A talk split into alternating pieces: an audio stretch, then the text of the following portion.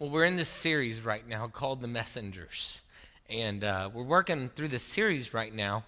Uh, five messengers in the book of Acts that God used to powerfully spread his message. Started in Jerusalem, just like Jesus said it would, and then moved to Judea, and then to Samaria, and to the uttermost parts of the earth. And, um, you know, last week we got to look at our first messenger. It was the Apostle Peter. And in the message of the Apostle Peter, we learned a very important lesson. And here was that, yes. Oh, thank you. Yes, let's dismiss the children to TC Kids right out this way. Thanks. You guys sure you don't want to hear this message? It's going to be really good.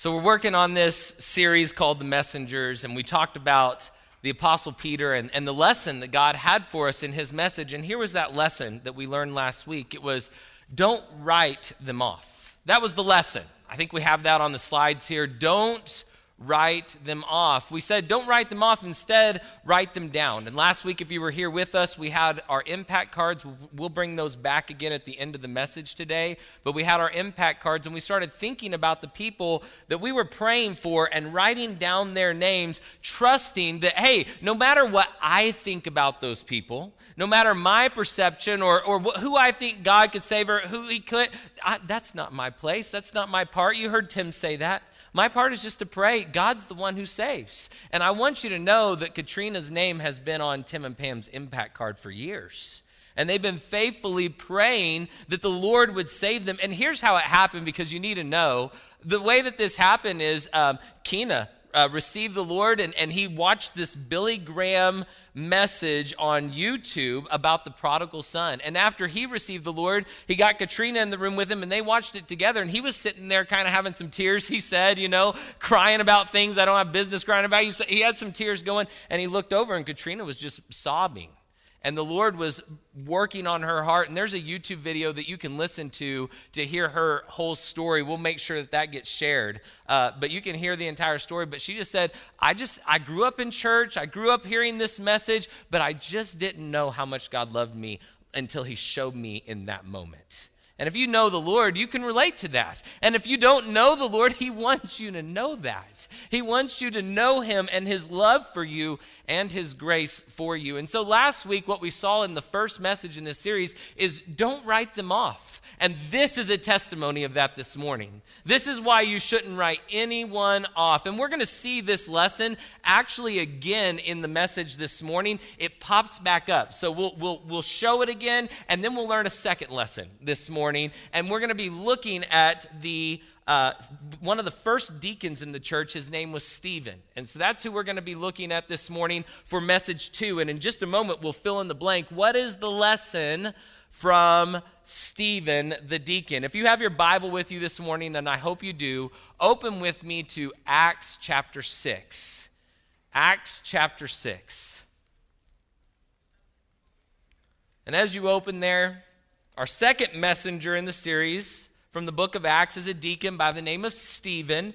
And Stephen is our second messenger in the series because he was the second person in the book of Acts to preach the gospel. And that's what we're looking at in this series. We're looking at five messengers that God used to powerfully send out his message to Jerusalem, Judea, Samaria, and to the uttermost parts of the earth. And aren't you glad that it was to the uttermost parts of the earth? Because you realize you're on the opposite side of the world from where this happened. It needed to go to the uttermost parts of the earth for us to be the benefactors, for us to receive this gospel. And God did this powerfully, and He did it by His Spirit, and it was a work of Jesus, and He alone can save, but He chose to use His messengers. You are those messengers. So, the first time Stephen is mentioned in the New Testament is in Acts chapter 6. And here's how this is going to flow a little bit this morning. We're going to get to know Stephen a little bit. That's part of the fun of a character study. We get to know a person in the Bible through what the scriptures bear witness about them. And then once we get to know Stephen, we can look at the lesson. We can discover the lesson that God has for us this morning. So let's start by getting to know him. He appears the first time in Acts 6, and some have speculated maybe Stephen was a part of that 120 that was at Pentecost and in that upper room, those people who first received the Holy Spirit. Others have speculated maybe he was even one of the 500 to whom Jesus appeared after his resurrection that Paul talks about those 500 people that saw him alive after his resurrection. But as you look into history, there's no record that indicates one way or another. Was Stephen part of that 120? Was he part of the 500? Was he part of the initial 3,000 that came to the Lord and were saved um, after Pentecost? Or did he come to the Lord at a later time? You know, we're not exactly sure exactly where uh, Stephen's journey began as far as his walk with the Lord, but this is what we do know. By the time Stephen is first mentioned in the scriptures in Acts chapter 6, God's people had already noticed Stephen's faith.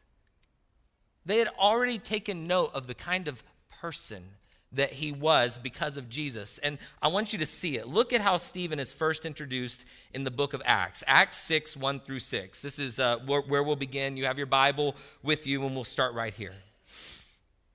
Now, in these days, when the disciples were increasing in number, a complaint by the Hellenists arose against the Hebrews because their widows were being neglected in the daily distribution.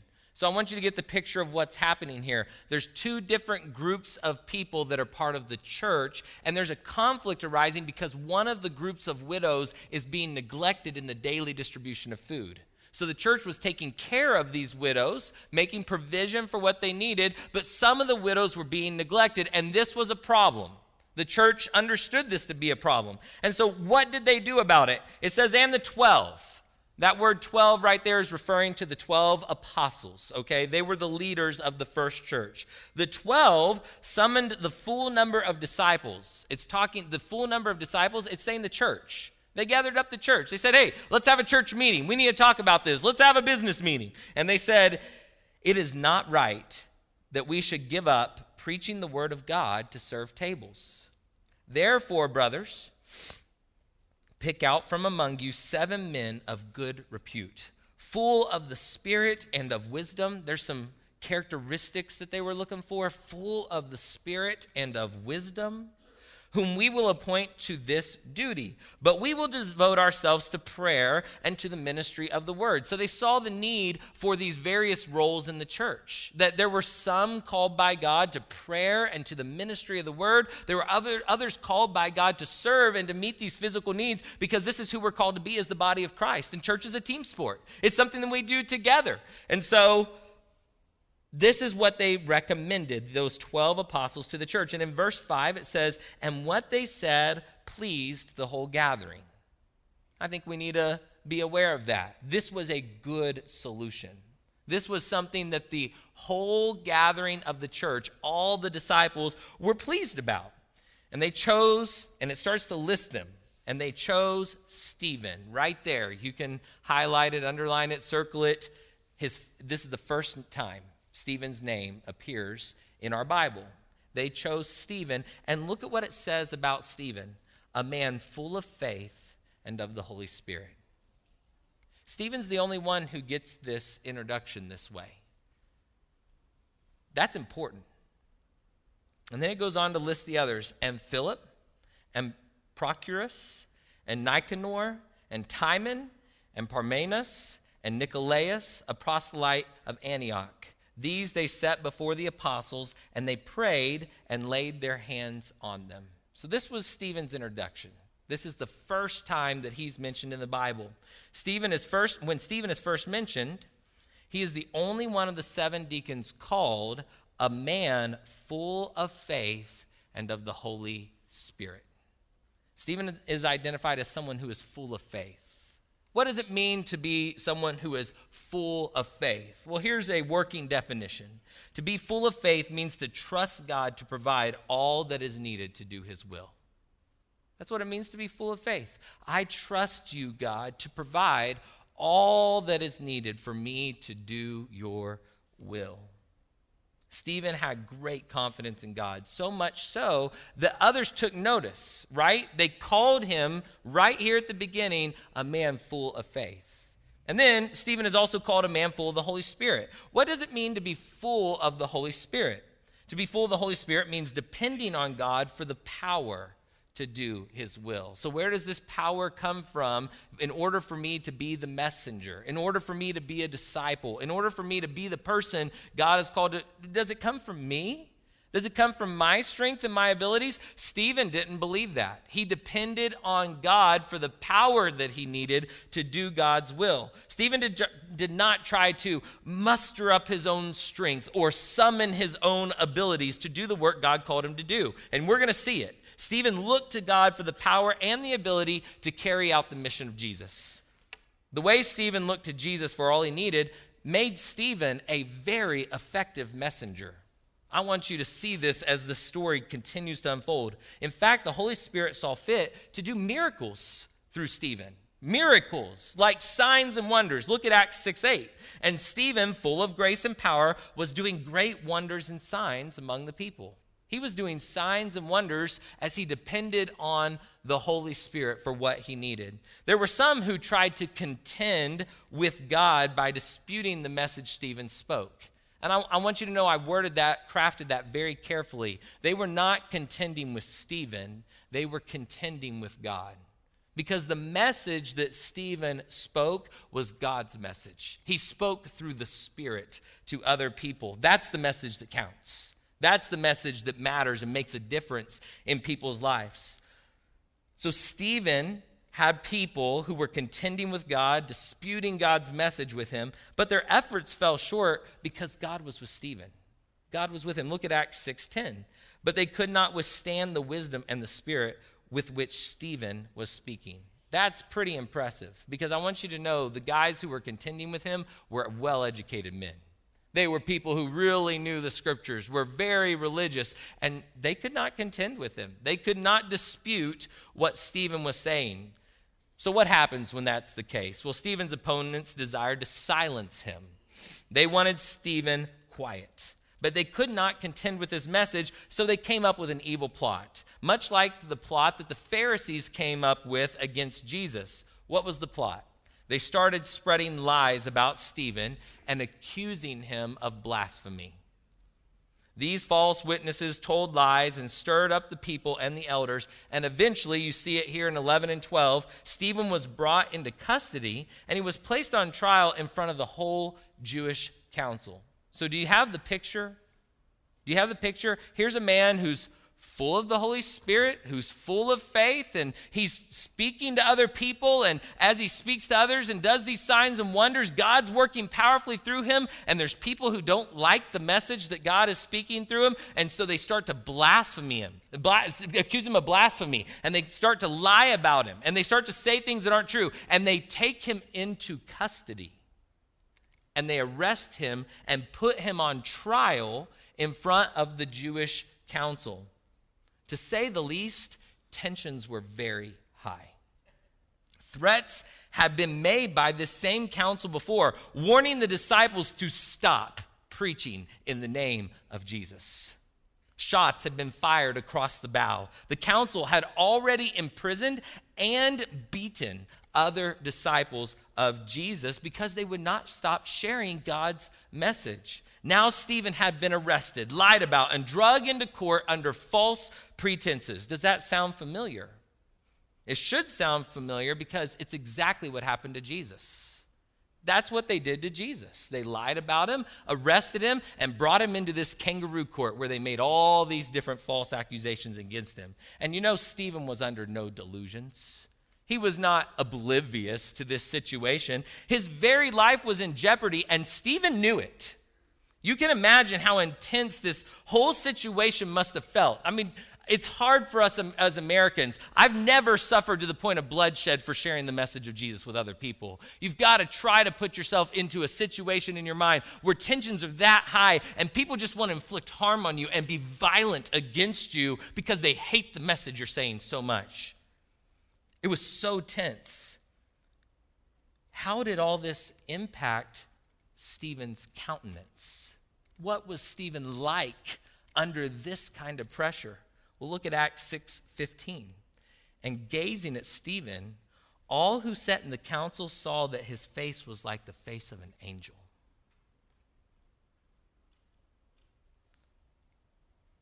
That's impressive. Not exactly what I expect to read unless I understand the kind of messenger Stephen really was, that he truly was full of faith and the Holy Spirit. It is easy to see Stephen's dependence on God in those verses. He was a man full of faith, full of the Holy Spirit. Clearly, Stephen was not worried about his own life. If he had been, his countenance wouldn't be like this. Stephen was not appealing to his own power or abilities to provide what he needed to be God's messenger. Stephen had set his mind on things above. While he was on trial, those who plotted to slander Stephen took turns lying about him in the courtroom. And after a while, the high priest said to Stephen, Are these things so? And now we flip the page to Acts 7, verse 1, and that is where the high priest asks Stephen, are these things so? Are these lies, he didn't call them lies, but are these things that are being spoken by others about you truthful? Are they bearing truthful witness? And we need to pause and, and just appreciate the intensity of this moment because Stephen's safety hung in the balance here.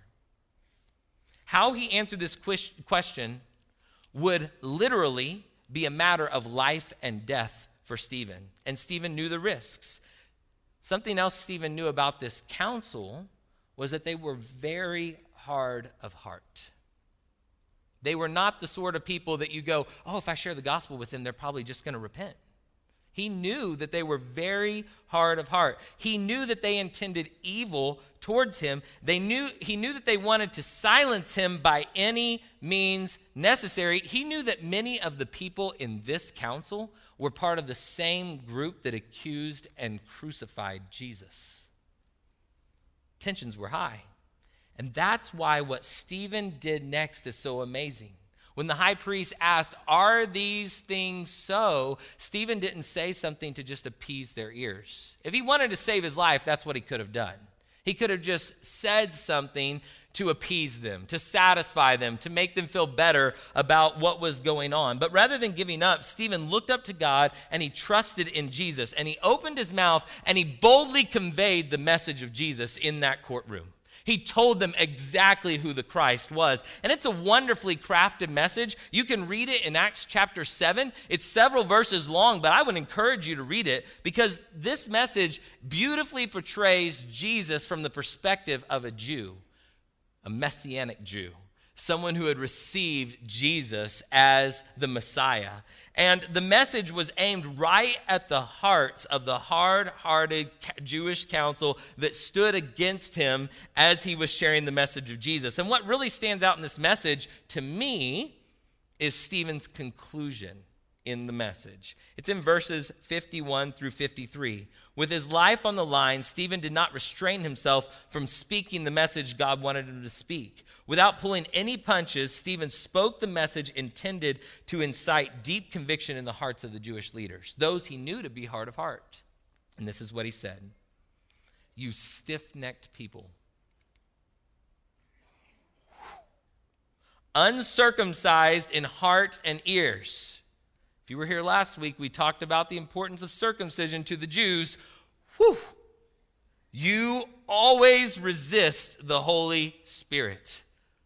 Look at those first three lines, those first three phrases. Oh my goodness. In this kind of intense environment, he just lays it one after another after another. You stiff necked people, uncircumcised in heart and ears, you always resist the Holy Spirit. As your fathers did, so do you. Which of the prophets did your fathers not persecute? And they killed those who announced beforehand the coming of the righteous one, that is Jesus, whom you have now betrayed and murdered. Stephen knew he was, who he was talking to. These council members had executed Jesus. You who received the law as delivered by angels and did not keep it. Wow. What a conclusion to a courageous message. These words were like throwing gasoline on a raging fire. Stephen had confronted his audience with the truth, and they hated him for it. Not disliked it, not thought it was a bad idea or disagreed, hated, wanted this guy dead. Acts 7 54 through 60. Now, when they heard these things, they were enraged and they ground their teeth at him. But he, full of the Holy Spirit, there it is again, gazed into heaven and saw the glory of God and Jesus standing at the right hand of God. And he said, Behold, I see the heavens opened and the Son of Man standing at the right hand of God. But they cried out with a loud voice and stopped their ears and rushed together at him. Then they cast him out of the city and stoned him. And the witnesses laid down their garments at the feet of a young man named Saul. Probably want to note that name. He's going to be one of our messengers come up, and this is the first time his name is mentioned in the Bible. He's witnessing the first martyr. And as they were stoning Stephen, he called out, Lord Jesus, receive my spirit. And falling to his knees, he cried out with a loud voice, Check out this heart. Lord, do not hold this sin against them. And when he had said this, he fell asleep. He fell asleep. He died. Stephen was the first disciple of Jesus to be martyred for being God's messenger. The way the Bible tells this story about Stephen is an incredible tribute to Stephen. I don't want you to miss it. Luke is the author of both the Gospel of Luke and the book of Acts. And in, in this time frame, these authors, if, if they were skilled, and Luke was very skilled, would be able to incorporate into their writing and literature profound things that really gave a tribute and held things up and, and drew attention to them. It would be kind of like our version of highlighting something or underlining something. The way they would write about something would draw attention and make you marvel at it, make, you, make it stand out to you. And Luke takes great care to honor Stephen in this passage that you see in front of you by making sure we understand how Stephen's death reflected Jesus. How does Luke honor Stephen? By making sure that we understand how Stephen's death reflected Jesus. Let me show you. When Stephen was dying, he prayed, Lord, do not hold this sin against them. That was in verse 60. Well, Luke also wrote the Gospel of Luke. And in Luke 23 34, while Jesus was on the cross, what does Luke write about what Jesus said? Jesus prayed, Father, forgive them, for they know not what they do. Do you see the parallel? Do you see how he's emphasizing? Look at how Stephen looks like Jesus. Look at how Stephen is reflecting Jesus. He does it again. Before he died, Stephen prayed, Lord, receive my spirit. And in, in the Gospel of Luke, in Luke 23 46, on the cross, Jesus prayed, Father, into your hands I commit my spirit. Look at those parallels. Aren't those wonderful? Is there anything better than being compared to Jesus? Could there be any better honor? Luke is honoring Stephen. What an incredible picture of Jesus that we have in Stephen. We are so fortunate to have the story of Stephen preserved in our Bibles. And so, what is the lesson? You've gotten to know Stephen now. What is the lesson that God has for us from this messenger called Stephen? Well, the first one I told you, we wanted to look at it again and make sure we held it up and noticed. The first lesson is don't write them off. Just like it was Peter's lesson last week, this is Stephen's lesson this week. Don't write them off because the people that Stephen were speaking to, these people were very hard of heart. I mean, wouldn't it be easy to write off a group of people that are very hard of heart? I mean, for Stephen to speak a message that would just appease their ears and say, oh, I'll just get by this situation and then get back to the witnessing that I've been doing. Stephen didn't do that. Instead of writing them off, he was filled with courage. And that's the second lesson that I want us to see. The other lesson from Stephen, and the one we'll take a little more time to focus on, is don't be afraid. Take courage in God. This is message Number two, messenger number two, Stephen. Don't be afraid. Take courage in God. So, what made Stephen so courageous? And what we're going to see this morning is what Stephen was like in his character. It will help us understand how we can be courageous like Stephen was courageous. So, what made Stephen so courageous? First, Stephen trusted God would provide all he needed to do God's will, he was full of faith. Second, Stephen depended on God for the power he needed to be God's messenger. He was full of the Holy Spirit.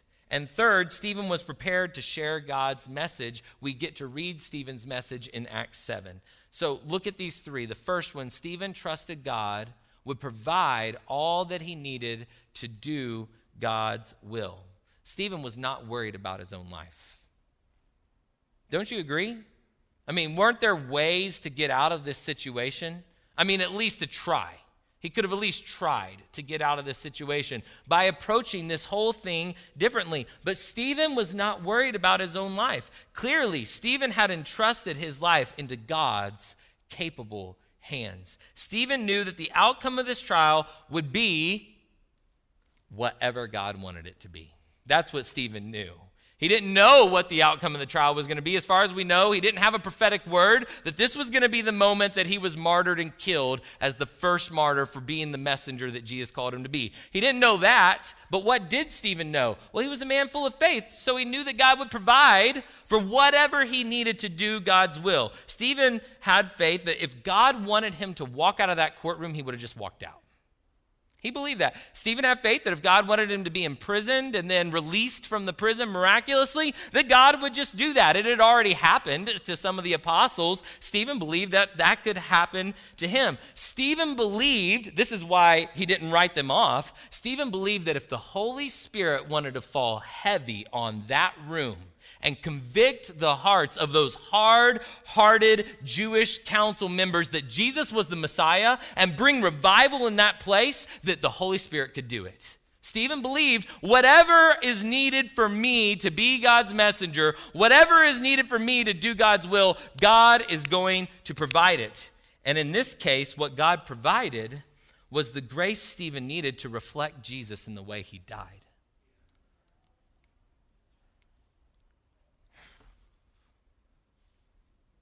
Come on, American church. This is not a very westernized idea.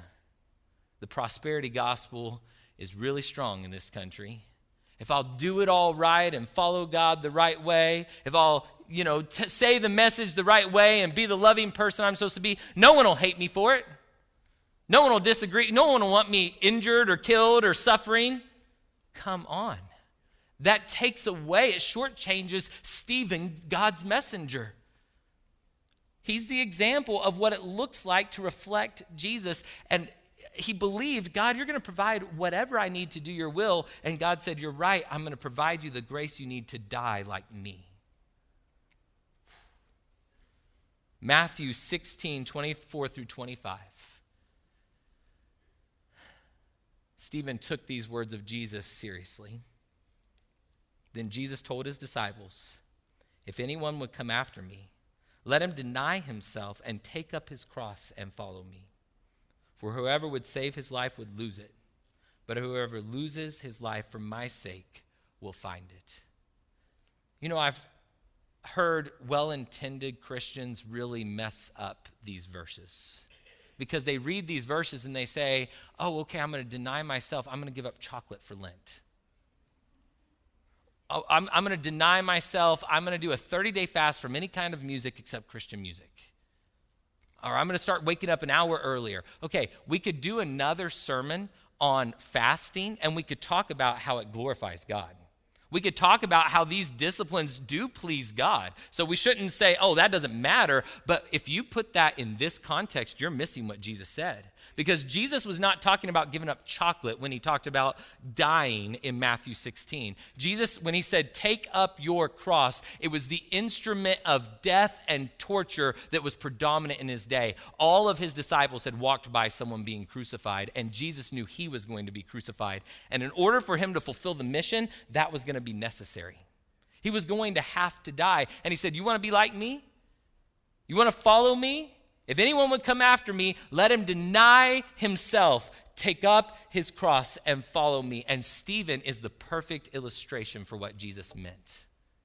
Whoever seeks to keep his life will lose it, but whoever will lose his life for my sake will find it. What Stephen had found in Jesus was someone that he could entrust his very life to. Because Stephen believed that if he was killed, that God was going to raise him up from the dead. You want to know where courage comes from? That's where, don't be afraid, take courage. You want to know where you get the courage? You believe that. You believe that if someone kills me, God's going to raise me up from the dead. You can't stop him. You can't stop his message. You can't stop his messengers. We can't be killed.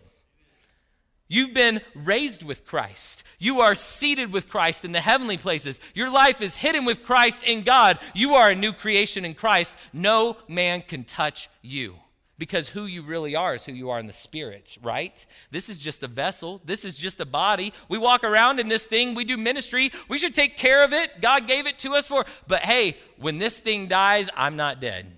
I am still alive. Stephen knew that. Why can't why wouldn't I have courage? Why wouldn't I believe that God is going to provide whatever I need to do his will? Stephen's confidence came from being full of faith. He trusted God to provide all he needed to do God's will. That's the first one. Here's the second one about where did his courage come from? Stephen depended on God for the power he needed to be God's messenger, to be someone who was full of the Holy Spirit. Okay, full of the Holy Spirit. I'm depending on God for the power I need. Stephen clearly was not concerned with the outcome of his witness. And I want you to think about this for a second in your own witness. Let's say you're about to walk into a room where you know I'm intending to try to share the gospel message here. Or an opportunity comes up and you feel that prompting of the Holy Spirit talk about me, speak about me to these people. I hope you feel that. If you're in Christ, I believe He does prompt you to that. You might quench it, but every one of us who is in Christ is called to be a messenger. And so you feel that prompting, and you're, and you're, what's on your mind when that's going on? Is it, I don't know if I can say it the right way. I don't know if I can do this the right way. I don't know if they'll like me for this. I don't will they accept me? Will they reject me? Oh, they might reject me. Oh, that would feel so terrible. Stephen was not concerned about the outcome of his witness. That made him courageous. If Stephen's witness was conditioned upon the outcome, he would have never spoken the message he spoke in that room of stiff necked people. But that's not where his focus was. The courtroom was not the first time that Stephen had depended on God's power to be God's messenger. He had experienced God's power in doing ministry through the signs and wonders God did in him. He had experienced God's power through the words that God gave him to speak words of wisdom. And now he was experiencing God's power in the courtroom to be the messenger that God wanted him to be. And that enabled him to not focus on what will be the outcome of me sharing this message. He just was able to focus on this. I just want to please the one who gave me the message. I just want to please him. I just want to glorify him. This message is worth sharing. God, you can handle the outcome. That's your part. My part's just to speak the message boldly, the way that you've called me to speak it. So now, before this council, Stephen's focus was not on the people in the room, his focus was on Jesus. How did Stephen's countenance in God impact his, or faith in God, his confidence in God impact his countenance? Well, you probably remember in Acts 6:15, and gazing at him, all who sat in the council saw that his face was like the face of an angel. Where does that ability come from? It comes from really being courageous because you know that God's responsible for the outcome. This is going to be by His might and His power. Whatever happens is in His hands. When his life was literally on the line, Stephen was at perfect peace because he wasn't depending on his own power. He wasn't depending on his own ability. He was depending on God. He was a man full of the Holy Spirit. That's the second one. And here's the third and last one. Stephen was prepared to share God's message. In Acts 7, we see the message. Stephen was prepared to share God's message. So, where does the power come from? Stephen knew where it came from. No particular words he was going to speak were going to be the words that would save anybody, right? I mean, you don't believe that, do you? Stephen didn't believe that. He didn't think, well, if I craft this message the right way, they'll get saved. I mean, was that the outcome for Stephen? It certainly was not. It's not what happened. No, no, no one of us, not one of us, can save anybody by carefully crafting a message to share with them God's message. So let's get that straight from the start. We have no power to save anyone, God alone saves. But in Stephen's story, we see a person who was full of courage and we see a person who clearly knew God's message. Part of the reason that Stephen was able to be so courageous is because he knew the message that God wanted him to speak. You know, a lot of courage comes from that, right? I mean, here's why it comes from that. If I go out and I speak a message, but it's not God's message, I have no confidence whatsoever that God's going to back my words. If I share a message with you that is not God's message, I can forget about God's power being in it. I can forget about exercising faith to depend on God for whatever I need for Him to provide His will because God's not going to back a message that is not His message. But did you know that God always backs His message? That there's never a time that His words fail? God is faithful to always back His words. And He says that when I send my word out, it always accomplishes what I sent it out to do. So, if you want to be a courageous messenger, look at Stephen's example. What Stephen was able to do is he didn't depend on his own ability to share a word with others, he depended on God for that power. But he did apply himself to learn the message. In fact, compare sometime in your own personal Bible study Peter's message in Acts 2 and Stephen's message in Acts 7. Peter was an apostle, Stephen was a deacon, and guess what? Stephen's message is like packed with scripture, like more so than the one that Peter shared in Acts 2. It lays out the Jewish history, it recounts all these passages of scripture. It's longer than Peter's message was in Acts 2. It's a beautifully crafted message that demonstrates his knowledge of the Word of God. His knowledge of the message. If you want to be a courageous messenger, apply yourself to learn the message. Apply yourself to learn the Word of God. Don't make the excuse, well, I just don't know how to share it. Come on, preach it to your own soul first. That's what we learned in forever. If you don't know how to share it, then how in the world are you preaching this to your own soul? If you don't know how to share it, if you're not preaching this to your own soul, if you if you came and asked me, my my uh, inclination would be, are you winning in your life? I know I would not be winning in my life over sin and in the message. Anytime I stray from the message and preaching the gospel to my own soul, I start to struggle in the flesh.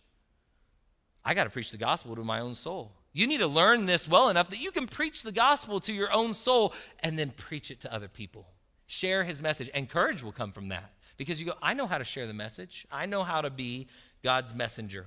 So, this is the lesson God wants us to learn from his messenger, Stephen. Don't be afraid, take courage in God. That's the message. Don't be afraid, take courage in God.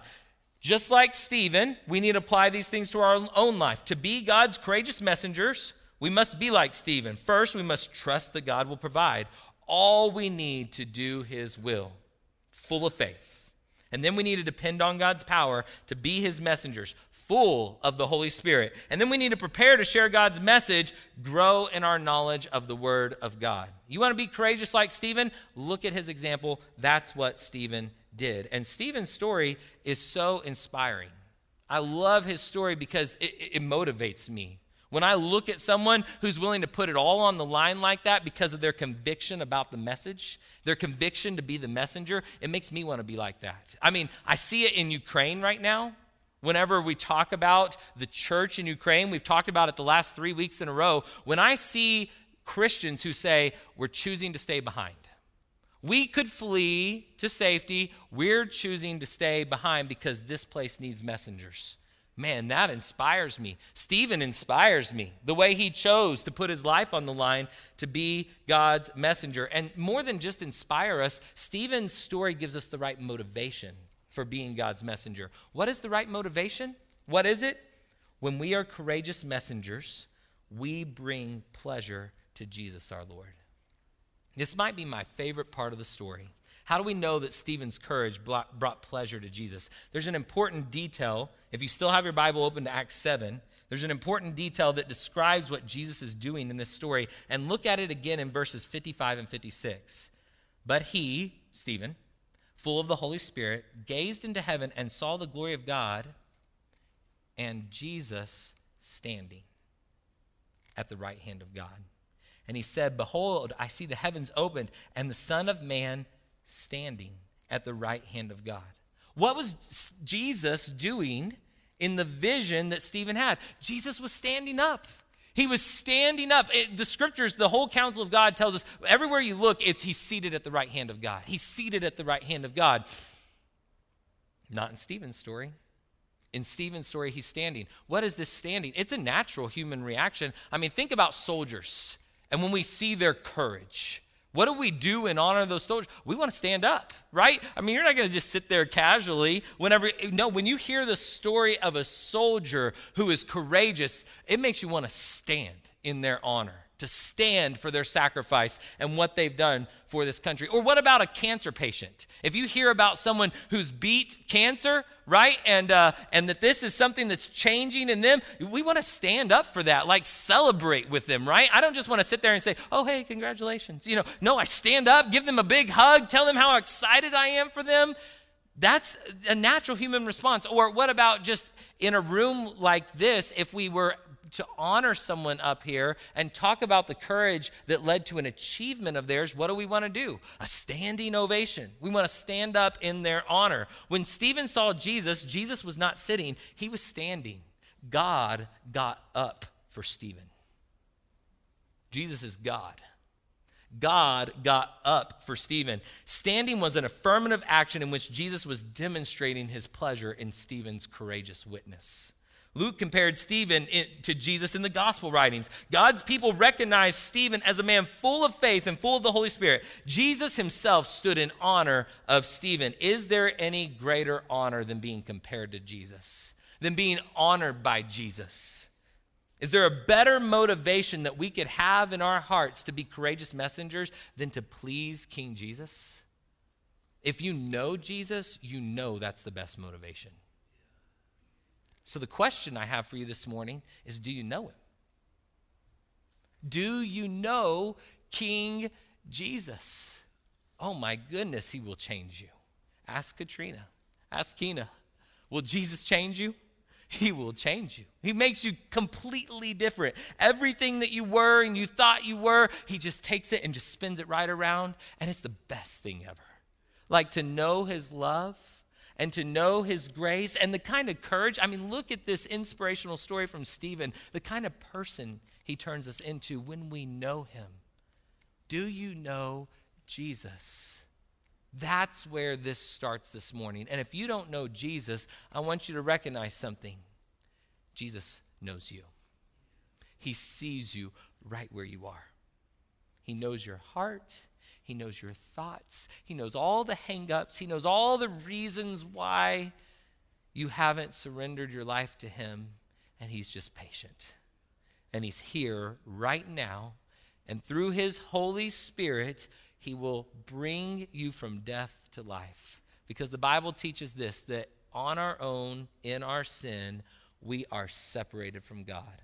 And that's what the Bible calls being spiritually dead being spiritually dead, you were dead in your trespasses and sins.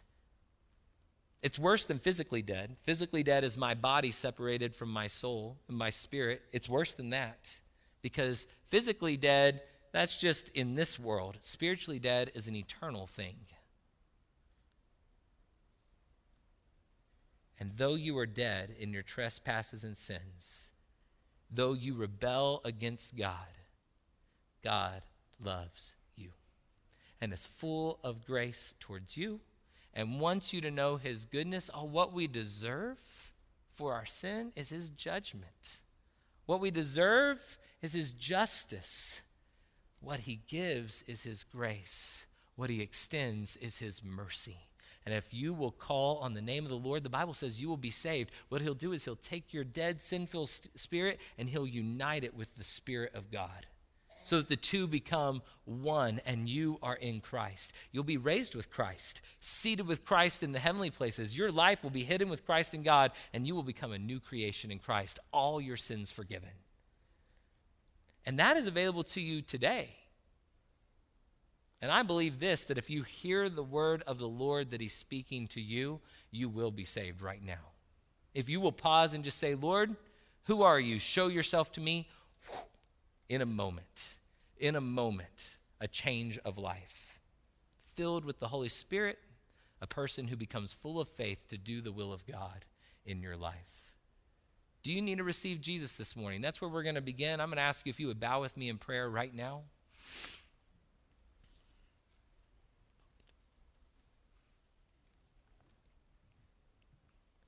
Put your focus on just you and God, like Stephen in that courtroom.